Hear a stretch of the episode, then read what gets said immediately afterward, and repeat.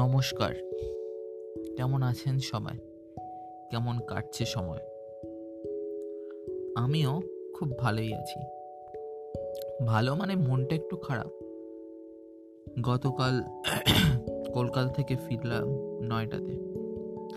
ট্রেনটা এবার একটু লেট করেছে। আগেরবার যখন কলকাতায় ফিরেছিলাম, হাওড়াতে ফিরেছিলাম, তখন অতটা লেট করেনি।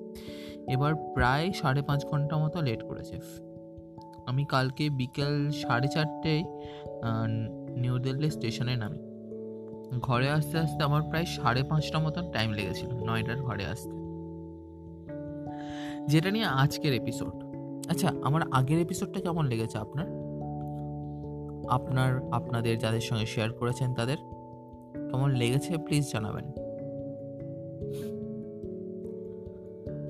কালকের একটা খুব ভয়ানক এবং অদ্ভুত একটা এক্সপিরিয়েন্স শেয়ার করার জন্য আজকে আমি পডকাস্টটা করছি। প্রতিদিনের মতোই কালকেও যেরকম আগে আমার নয়ডার রুটিন ছিল যে সাড়ে আটটার মধ্যে ডিনার করে ফেলা, সেরকমই করেছিলাম কালকে রাতে। কিন্তু দাদা হঠাৎ করে ফোন করে বলে, দাদা মানে যে রুমমেটটার সঙ্গে থাকি, ওই দাদার কালকে জন্মদিন থাকায় দাদাটা আমাকে ফোন করে বলেছিল যে ভাই, আমি খাবার নিয়ে আসছি, আমরা একসাথে খাব। ঠিক আছে, সেরকমভাবেই কথা হয়েছিল। একটু টায়ার্ডও ছিলাম, এতটা জার্নি দুদিনের জার্নির পরে ফিরে এসেছি। সো সব কিছু মিলিয়ে অনেকটাই টায়ার্ড ছিলাম। তাই তবু মোটামুটি কিছুক্ষণ মধ্যেই ধরুন, না, এগারোটা সাড়ে এগারোটার মধ্যেই শুয়ে পড়ি খাওয়া দাওয়া করে আমি আর দাদা। এরপরেই আসল ঘটনা শুরু হয়। রাত বারোটা একটার সময় করে হঠাৎ করে দরজায় খটখট শব্দ শুরু হয়। আমার যে ঢাকা গ্লাসটা ছিল, আমার গ্লাস আর চামচ যেখানে আমি জল রাখি, গরম জল এনে রেখেছিলাম, সেটা হঠাৎ করে পড়ে যায়, ধূপ করে পড়ে যায়। সেটা মোটামুটি সাড়ে বারোটা একটা নাগাদ করে আমি উঠে লাইট জ্বালিয়ে দেখি। দাদা বলে হয়তো ইঁদুর টিঁদুর হবে, ঘুমিয়ে পড়, অত চাপ খাস না। শুয়ে পড়লাম, যথারীতি যেরকম শুয়ে পড়ি। হঠাৎ করেই, হঠাৎ করে আমি ঘুম থেকে হঠাৎ করে আমার কেমন কী হলো, হঠাৎ করে দেখি দাদা আমার আসে পাশে এসে দাঁড়িয়ে আছে। আমি আমি নাকি চিৎকার করছিলাম পাগলের মতন কিছুক্ষণ আগেও। তখন রাত সাড়ে তিনটে বাজে। আমি এবার পুরো ঘটনাটা বলি আপনাদেরকে, কি হয়েছিল। আমি তিনটে পনেরো থেকে হঠাৎ করে চিৎকার করতে শুরু করি, তিনটে কুড়ি কুড়ি পঁচিশ অবধি, পঁচিশ নাগাদ। তারপর আমার যে রুমমেট দাদাটা এসে আমাকে নাড়িয়ে দেয় মানে হাতে ধাক্কা মেরে তুলে দেওয়ার চেষ্টা করে। তখন আমি দাদাটাকে খুব জোরে ধাক্কা মারি জোরে ধাক্কা মারে হঠাৎ করে বলে উঠেছে আমি প্রান্ত আমি প্রান্ত, এরকমভাবে চিৎকার করে উঠি তো দাদা তো শক্ট হয়ে যায় এবং এর কিছুক্ষণ পরেই আমারও ঘুম ভেঙে যায় আমিও উঠে যাই। অ্যাকচুয়ালি এবার স্বপ্নে আমি যেটা দেখেছিলাম সেটা হচ্ছে একটু অন্যরকম। আমি দেখছি যে আমি একটা রুমে বন্ধ আছি, কোনো একটা কালো কিছু ডার্ক কোনো অবজেক্ট আমাকে ধরে আছে, শক্ত করে, খুব শক্ত করে।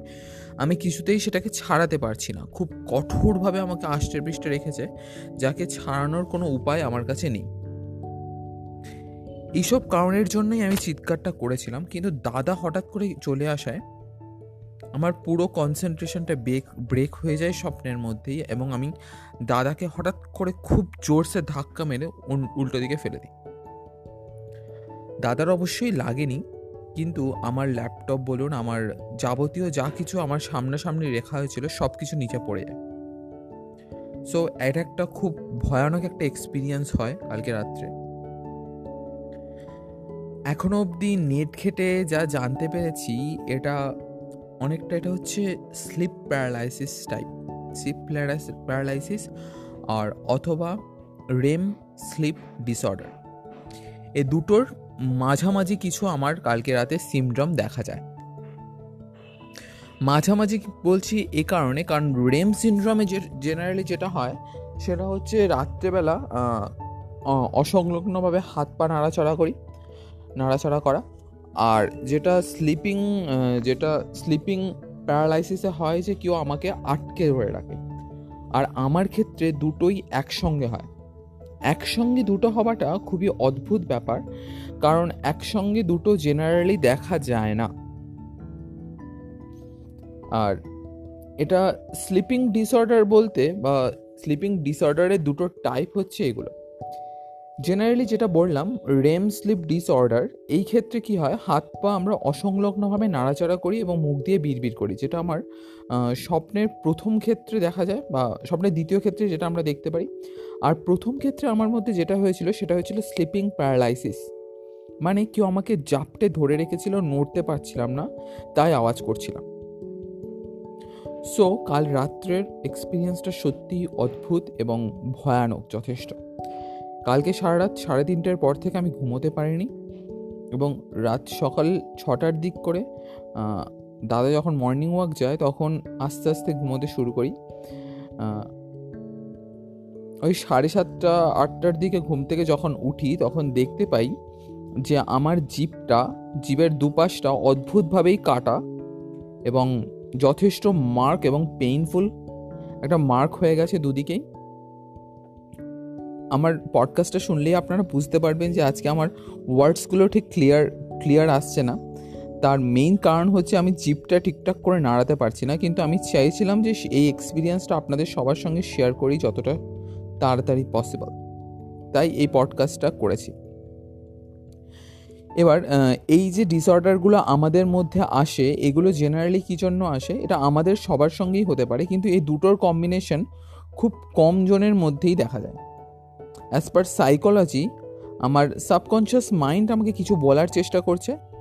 সেটা ভালোও হতে পারে, কিছু খারাপও হতে পারে, সেটা আমি এখনও বুঝতে পারিনি। হয়তো আজকে কোনো স্বপ্ন দেখব বা নেক্সট যে স্বপ্নটা দেখব, সেটার মাধ্যমে সাবকনশিয়াস মাইন্ড আমাকে বুঝিয়ে দেবে, সে কি বলতে চাইছে।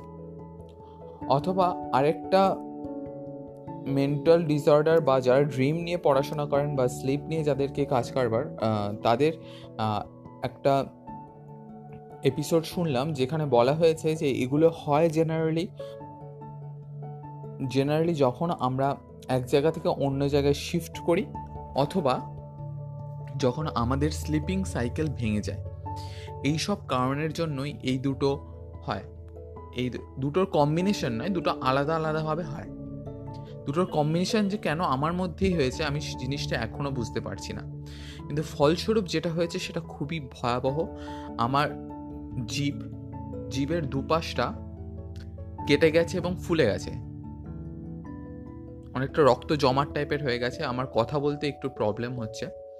কাউকে অবশ্যই বলিনি, শুধু মাকে এখন অবধি বলেছি যে জীবে এরকম প্রবলেমটা দেখা যাচ্ছে।